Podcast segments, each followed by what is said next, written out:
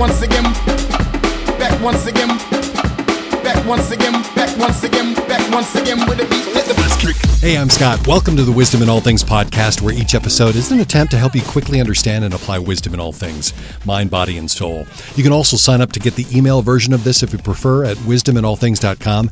And since you're going there, you can catch up on other episodes as well. It's all at wisdominallthings.com. I haven't mentioned this very often, but I'm, I'm actually trying to catch up on some of the podcasts related to the articles that you'll find at wisdominallthings.com. So this is one that is clearly out of sync with where we're at as human beings on this earth at this point in time. So I understand that the context is a little different, but wisdom is not bound by time, right? The title of this episode is Trump or Hillary, or Does It Matter? The early church thrived in the midst of a hostile, non Christian world, not because they were more numerous or more powerful, but because they were both radically distinct and culturally relevant. That's according to Ed Stetzer. Seems like the harder things are, the better we become, or the better ultimately we will be. Certainly, the presidency, not to mention our form of government, matters, as does exercising with sincerity and understanding our right to vote. If you've been with me since the beginning of the blog, you know that I've not said one peep about politics, and not really about to, because when it comes down to how we should live, does it really matter who is president? Or for that matter, that we even have one? Not that I'm in favor of dictatorship, but to Stetzer's point, early church history would indicate that trying circumstances can bring out the very best outcomes. If we think loving our neighbor is tough now, all indications point to it not only becoming even more difficult, but exceedingly fruitful at the same time. The greater the darkness, the more impressionable the light. Light has such distinction when viewed from darkness. There's contrast.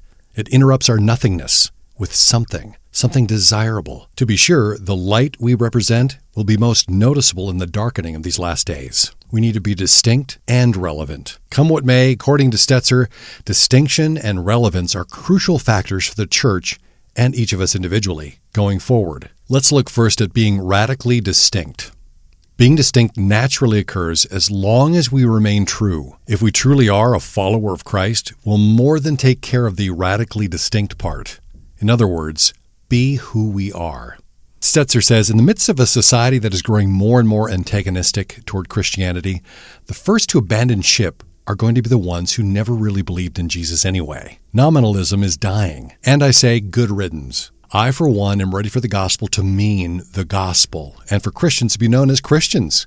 People need to see that Christian isn't just a checkbox on a questionnaire, but it's a life changed by the gospel. Secondly, be culturally relevant.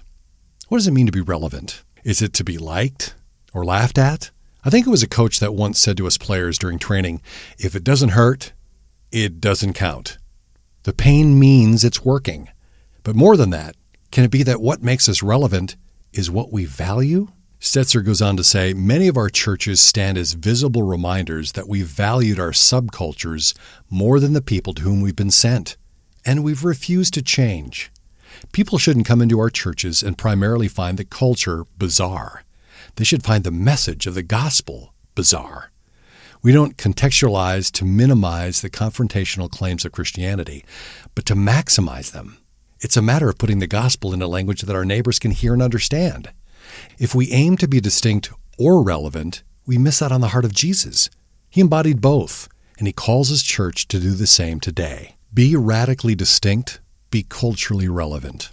So, whether or not it's the voting season, vote, keep calm, exercise wisdom in all things, and be ready with an account for the hope that is within you. 1 Peter 3:15, with appropriate distinction and relevance. Go to wisdominallthings.com to listen to other episodes and to get signed up so that we can do this through email if that's what you want. I'll send you the wisdom for free. Who couldn't stand to exercise just a little bit more wisdom? Go to wisdominallthings.com.